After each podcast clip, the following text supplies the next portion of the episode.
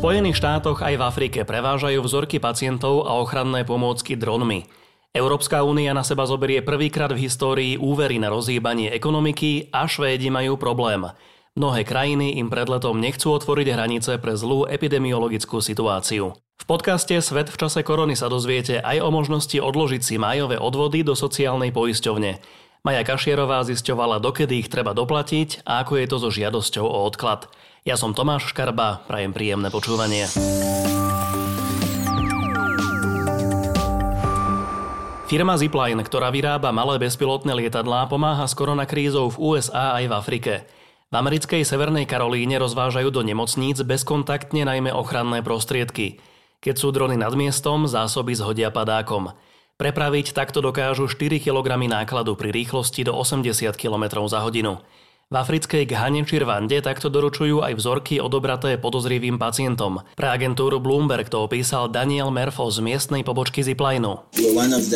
Boli sme jednou z dvoch spoločností, na ktoré sa obrátila vláda s tým, ako by sme mohli pomôcť napríklad pri distribúcii ochranných prostriedkov alebo pri prevoze odobratých vzoriek z vidieckých oblastí do dvoch hlavných testovacích stredísk. Lietadlá majú dolet asi 160 km a firma uvádza, že jej drony už nalietali takmer 3 milióny kilometrov. Na obnovu ekonomiky Európskej únie má ísť nakoniec až 750 miliard eur. Všetko je zarátané už aj v návrhu nového dlhodobého rozpočtu Európskej únie na roky 2021 až 2027, ktorý sa upravoval práve pre koronakrízu. Slovensku sa z balíka ujde asi 10 miliard eur v čistom, už aj po odpočítaní našich členských príspevkov. Peniaze budú určené najmä na reformy a balík oceňujú aj naši ekológovia.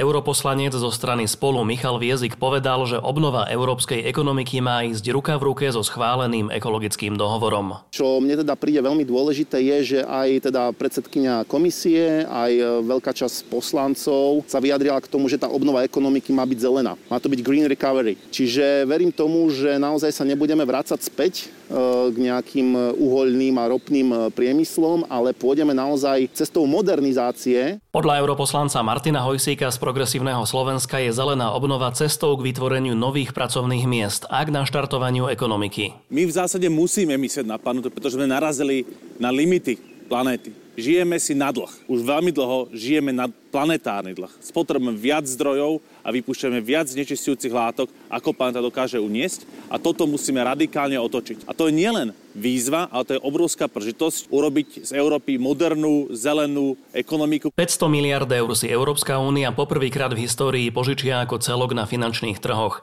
Za úvery bude ručiť celá únia, čo má priniesť veľmi nízke úroky a splácať ich začneme až v roku 2028. Plán ešte pravdepodobne vyvolá odpor tzv. sporivej štvorky, v ktorej sú Holandsko, Rakúsko, Švédsko a Dánsko, ktoré sa spoločného dlhu obávajú. Taliansko a Španielsko, ktoré koronakríza zasiahla najviac, naopak neskrývajú nadšenie. Premiéri a prezidenti Európskej únie budú o návrhu rokovať na samite v polovici júna. Špekuluje sa, že tento summit by už mohol prebehnúť osobne a nie prostredníctvom videokonferencie. Pre nášho premiéra Igora Matoviča by to mohol byť úplne prvý summit, na ktorom sa osobne stretne so všetkými lídrami. Francúzsky prezident Emmanuel Macron už vyzval k rýchlej realizácii návrhu. Nemecká kancelárka Angela Merkelová však varovala, že konečné rokovania nebudú jednoduché. Kým na Slovensku sa ešte len pripravujeme na otvorenie škôl, v Austrálii museli po vyše týždňovej prevádzke niektoré školy opäť zatvárať. Dve školy na okraji Sydney evakuovali po tom, čo boli dvaja žiaci pozitívne testovaní na COVID-19. Školský manažment naozaj neotálal a žiakov evakuovali do 90 minút, odkedy im rodičia oznámili, že ich 7-ročnému synovi potvrdili koronavírus. Škola okamžite odoslala všetkým rodičom e-mail, že je dôležité, aby išli všetci študenti priamo domov. Ako to prebiehalo, opísali pre televíziu Nine News zástupcovia riaditeľa vo Waverly College. Nebola žiadna panika. Bolo to skutočne bezpečné, rýchle a vzájomne sme sa podržali. Žiaci, pre ktorých nemohli okamžite prísť rodičia, boli prevezení súkromnými autobusmi, ktoré zabezpečila škola. Aj vedenie druhej školy Moriach College uviedlo, že hneď ako dostali od hygienikov informáciu o pozitívne testovanom žiakovi, spustili svoj plán reakcie na COVID-19 a školu na týždeň uzatvorili. Vyučovanie bude opäť prebiehať online a hygienici vyhľadávajú a testujú kontakty infikovaných žiakov. Austrália sa otvára rôznym tempom podľa situácie v regiónoch. Po uvoľnení opatrení sa ale nevyhla novým menším ohniskám nákazy. V jednom prípade sa choroba objavila na bytunku najväčšieho spracovateľa mesa v krajine. Opätovnému zatvoreniu sa minulý týždeň nevyhlo ani 12 prevádzok McDonaldu, do ktorých vozil tovar pozitívne testovaný vodič. Podozrivý pacient na dva týždne odstavil aj veľkého výrobcu matracov. Problém s návratom do normálneho života má paradoxne Švédsko, ktoré pristupovalo k pandémii od začiatku vlažne a odmietalo prísne obmedzenia. Európske krajiny chcú pred letom zmierniť obmedzenia v cestovaní. Mnohé sa však obávajú, že ak do svojich turistických destinácií vpustia Švédov, pokazia si doma epidemiologickú situáciu, ktorej dosiahnutie nás stálo veľmi veľa. Cyprus už napríklad oznámil, že od 9. júna umožní priame lety z Norska, Dánska a Fínska, zo Švédska ale nie. Aj fínska ministerka vnútra sa vyjadrila, že v najbližšom čase by mohli otvoriť hranice pre niektorých susedov. Situáciu vo Švédsku ale označila za znepokojujúcu. Problém sa už pokúša riešiť aj švédska ministerka zahraničných vecí N. Linde, podľa ktorej nie je dôvod nevpúšťať Švédov do iných krajín a chce sa obrátiť aj na Európsku úniu. Faktom ale je, že vo Švédsku zomrelo na COVID-19 4 tisíc ľudí, čo je štvornásobok celkového počtu obetí vo všetkých ostatných severských krajinách.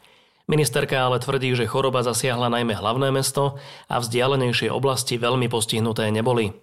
Zdá sa, že švédsky experiment otvorenej ekonomiky, ktorý mal krajine priniesť náskok a minimalizovať ekonomické škody, naráža na nečakané problémy.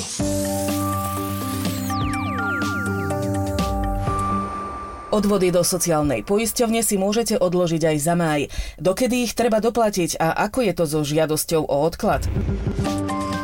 Ak ste požiadali o odklad platenia odvodov za marec, nemusíte dávať novú žiadosť. Podľa hovorcu sociálnej poisťovne Petra Vyšvádera to urobia automaticky. Sociálna poisťovňa pripravuje pre tých, ktorí e, požiadali o odklad za marec informačnú kampaň. Cez maily, cez SMS-ky dostanú opäť teda upovedomenie o tom, že je možnosť požiadať aj o, o odklad odvodov za maj. V prípade, že si nechcete odvody odložiť, tak ich zaplatte a sociálna poisťovňa to zaregistruje. Ak si si ich odložíte, treba ich doplatiť kedykoľvek do konca roka. Podmienky pri odklade sú rovnaké ako pri odklade odvodov za mesiac marec. Podľa Petra Vyšvádera je tam ale jedna výnimka so stanovením podmienky, čo sa nezapočítava do príjmov na účely určenia tržieb, prípadne dotácie. To sa podrobnejšie dozviete na stránke sociálnej poisťovne a v príslušných oddieloch právnych predpisov. Preukazovanie splnenie tej podmienky pre odklad zamestnávateľia a živnostníci robia tak ako pri marcovom odklade, aj pre májovi cez webový formulár sociálnej poisťovne, ktorý odošľú. Nemusia žiadať nejaké potvrdenie. Tým, že to odoslali, tak jednoducho sociálna poisťovňa to zaregistruje. Čiže nárok si uplatňuje tým, že vyplní čest trestné vyhlásenie. A na záver ešte krátke zhrnutie. Odvody do sociálnej poisťovne si môžete odložiť aj za mesiac máj. Nemusíte podávať novú žiadosť. Ak ste mali odklad za marec, sociálna poisťovňa to urobí automaticky. Ak si nechcete odložiť splatnosť odvodov, jednoducho ich treba zaplatiť. Odložené odvody treba zaplatiť do konca tohto roka. COVID-19 je rizikový najmä pre starších ľudí s oslabenou imunitou. Počas pandémie sme však boli viackrát svetkami, ako chorobu dôchodcovia úspešne zvládli. Ochorenie úspešne prekonala najstaršia španielka, 113-ročná Maria Braňas. Vírusom sa infikovala v katalánskom domove dôchodcov, v ktorom žije už 20 rokov.